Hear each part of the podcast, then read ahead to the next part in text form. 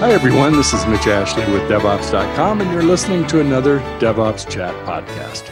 Today, I'm joined by Nick Coles, head of software at Aerobotics.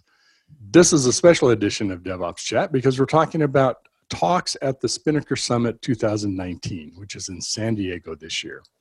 Now, Nick's topic is the future of farming with aerobotics aka drones. So you're going to be really interested to hear about this. The talk is on su- Sunday, November 17th at 12:30 p.m. Nick, welcome to DevOps Chat. Hey, Mitch. Uh, thanks for having me. Really excited to be on this podcast. Happy um, to have um, you here. Yeah. yeah. Tell us a little bit about yourself. Tell us about what you do at uh, Aerobotics and uh, a little bit about the company. Cool. So I guess just from the very beginning, born and raised in Cape Town, South Africa. As you can probably hear by the slightly strange accent. we detected, we detected a slight accent there. yeah.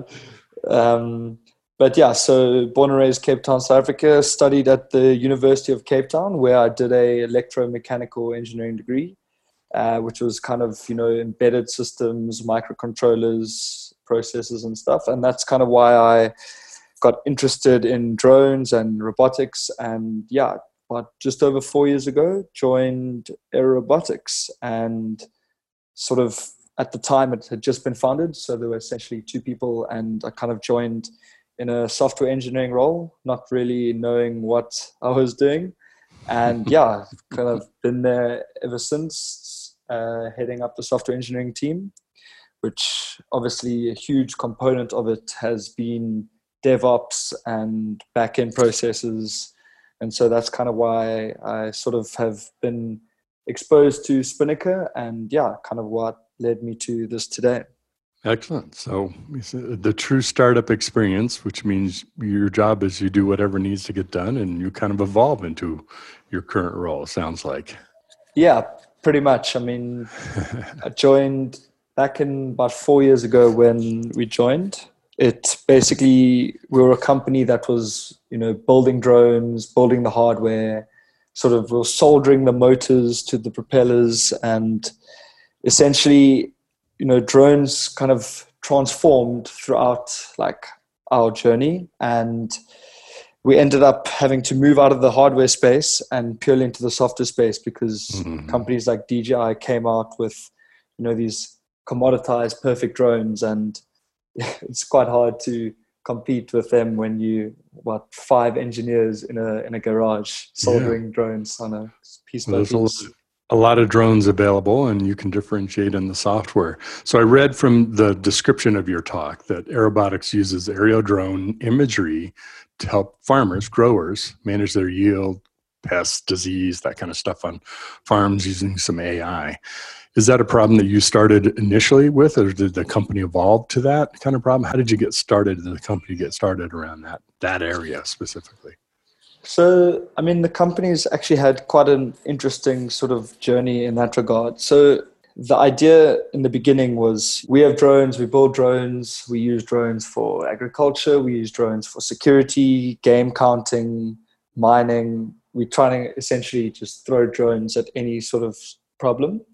And sort of as we progressed as a company and you know more and more players sort of entering the, the field and we sort of started honing in on our value proposition and started specifically focusing on tree crops within the agriculture space because mm-hmm. it's such a, a, high value and so it actually then makes sense for the, the cost um, for specific tree crops so originally we weren't using any ai we were kind of just trying to use raw sort of computer vision and object detection. The data that we were seeing is so vast and case by case is so unique that we kept having to change the parameters slightly, tweak things. And so the only sort of long term solution could have been machine learning. And so that's kind of what we embarked on about two to three years ago and sort of been, yeah, what we've been using ever since to try to essentially you know generalize the imagery we're receiving and sort of try replicate a human behavior to the best of its ability. Okay excellent. So i know your software stack appreciate that about the company and kind of the problem space. I know your software stack is a combination of what kubernetes of course you're using spinnaker i think circle ci for your ci cd tell us a little bit about how you got involved with Spinnaker initially, was that something that you chose or kind of evolved there kind of by accident? How, how did you happen down that path? So, I mean, it is, it did happen by complete accident. Um, traditionally, when we were processing all this data, we were just spinning up EC2 instances. And so we're essentially just sending SQS messages and spinning up instances, and instances would essentially be able to sort of, I don't know, kind of retrieve these messages and then figure out what sort of processing to do. You know, it was a it was an absolutely terrible solution. You know, if an instance broke or something went wrong with the code, we'd have to SSH into the instance, patch it, figure out what was going on. I mean, at, at oh, this time also, it wasn't it wasn't like Docker hadn't really sort of like exploded, and or, or maybe it had in mm. sort of like San Francisco and everything, but you know, in Cape Town, we weren't really exposed to all these sort of advanced kind of tech solutions, and so we kind mm-hmm. of had quite an archaic little approach going on, which was working, I guess, with our scale.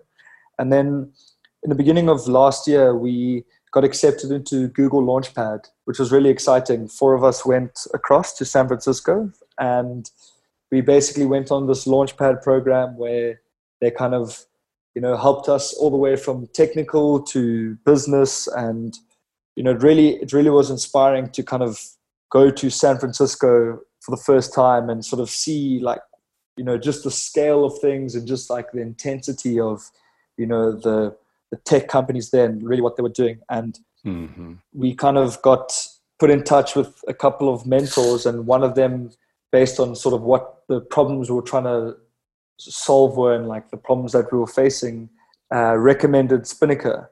And, you know, at that time we were kind of on AWS's stack. And so we kind of then got incentivized to sort of try set up a system on, on Google. And, you know, we had like Spinnaker set up, uh, Google's Kubernetes engine, and kind of we just took it from there and just, it was a interesting journey because there's quite a lot of iteration within like Spinnaker itself um, in terms of like you know just how the community's progressed over the last sort of two years, but also just sort of like where we were at in terms of not really understanding like how Spinnaker worked, like the containers like spiraling out of control, realizing we needed to you know stabilize our Redis pod. Like our, our Redis pod mm-hmm. basically caused so so many problems early on. Um, but yeah, so that's kind of was the journey in terms of how we got involved with Spinnaker. So it was basically just like by chance somebody mentioned it, and we kind of were like, "Wow, this you know solves solves the problem we've been having," and like so we kind of solution. just ended up, yeah, just going with it. Fantastic. So, from what I understand, is the drones that just giving our audience a little bit of context. The drones yeah. that are flying around the orchards, for example, um, are collecting all this data, and uh, that goes up into uh, some data processing in the cloud, correct? And it does, I guess, splits into two areas. One is a map engine that creates takes that raw imagery and creates multi-layered uh, geomaps of the orchard, and then the tree a tree engine, which also then looks at specifically where exactly are the trees, and that's how you do your processing. Is is that a, a correct description of how this works at a high level? So, so it is it is basically quite a quite a good description. Um, so just to maybe give like slightly more detail on like the map engine side, we are. Mm-hmm. I don't know if you mentioned, but we are using multispectral cameras attached to the drones, and mm. from that data we can get information that isn't necessarily visible to the human eye, and that kind of gives us our our health and chlorophyll readings from the plants. Is that um, like infra, using infrared kind of exactly, things or what? Yeah. Exactly. Exactly. Mm-hmm. Infrared sensors. Um, and so, yeah, so the map engine side is essentially like the big data processing side of things where we're taking thousands of thousands of images and stitching them into these high resolution maps of like individual orchards. I mean, just to give sort of some context on uh, kind of what the data is there, we we generally produce about like these five gigabyte high resolution images, which is of a specific orchard. Mm-hmm. And the kind of process around getting the raw imagery into that five gigabyte sort of image, we use about 64 gig um, RAM and 16 CPU instances. So that's kind of just like the the scale of what we're running, and it can take anywhere between two hours to 24 hours to mm-hmm. perform that stitching process. And then moving on to the, the tree engine, this is sort of where our machine learning models are running in production. And that's essentially taking these high resolution maps and segmenting the image to get individual trees from that image. And from that, we can then calculate additional metrics such as the height, the health, um, the area of the individual trees. And, and one thing that I guess we left out because we were still developing it is we, we now have a, a fruit engine, which is essentially now like kind of our, our new product focus area where, you know, we, we, we're going from the drone, which is kind of taking a high level of the orchard. And now we're going right up to the individual trees. And from those trees we're starting to detect fruit and sizes from from the fruit. And the goal here is to give the farmers an, an accurate sort of sort of size distribution of the fruit in their orchard so they can plan accordingly when it comes to harvest time there it's all about yield of course and quality of the of the yield as well and by the way, I come from, I'm not a farmer, but I grew up in the middle of Nebraska in the US. so around nice. a lot of farmers. So I have some idea of what you're talking about, at least an appreciation for it. Well, how did, how, tell us a little bit about why you chose to do this talk at, at uh, Spinnaker Summit and some of the things that you want to communicate beyond kind of the problem set or the solution that you've, you've come up with. Okay, so one of the reasons why I thought it would be quite cool to to speak at the the summit was i guess just based off like chatting to some of the spinnaker guys on the slack channels and everything it it feels like we we're using it in quite like a unique sort of way mm. i mean we we we we're using it very much to like manage essentially our data pipelines and i guess like we almost we're almost using it in a similar way to how someone may use something like Apache Airflow or something. And I thought that like the the combination of like the uniqueness of how we sort of using it and sort of just to kind of explain how like it has you know completely changed the way we've been able to develop and iterate super quickly i thought it'd be worth kind of sharing that with the community and sort of seeing how like other people were using it in comparison. Um, mm-hmm. so I guess yeah, that was kind of just the main thing. Just the the type of data that we you know sending through sending through the system is quite different. It's quite unique in comparison to the rest of the world. You know, we we process these large images which come up with a with which have like a a whole bunch of different problems with them. You know, we have to ensure that our containers are responsible. They're not using too much RAM. They're not spiking in terms of you know being out of memory because they're loading in all, an image all at once. And you know, there's just been a lot of like interesting things that we've had to sort of develop to kind of handle our case. So I thought it'd be be cool to share that with the community and, and take it from there.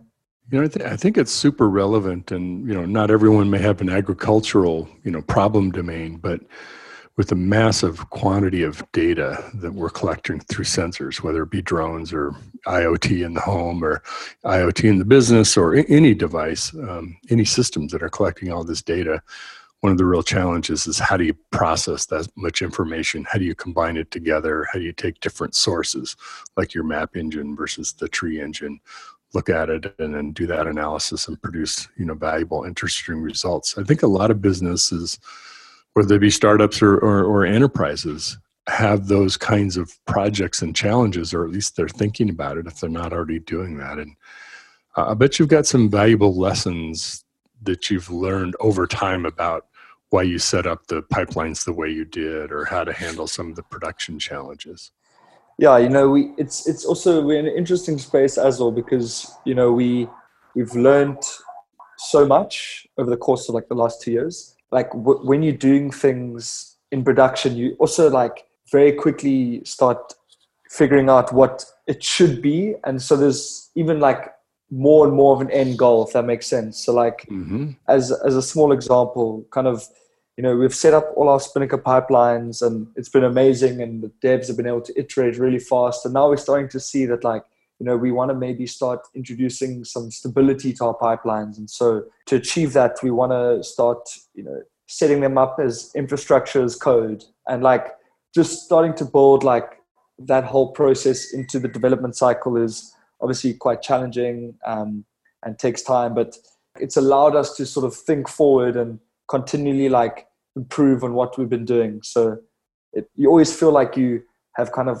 found the best solution at a point in time. You're like wow this is like absolutely incredible and like it's going so well. And then you know six months from then you're kind of like wow like it could be so much better. There's so much more we can still keep doing to like improving it. So i guess that's what's been quite an awesome part about using spinnaker is like at every sort of milestone it's kind of like you can keep you know iterating and making it better and using it more efficiently. That's excellent. When you uh, use a tool like spinnaker open source uh, software like that that you know you feel like you're just getting started sometimes. You thought you knew what you could do with it and you find out there's you know eight or ten different things that it evolves to from where you started. 100 100% well good. I wish you the best of luck on, on your talk. Um, you know i think you may get some folks attracted just to come hear about the drones. I hope you're going to have some pictures of uh, maybe some of the orchards and the maps and some of the the output uh, that you do. Is that correct? Just to give folks an idea of kind of how this works.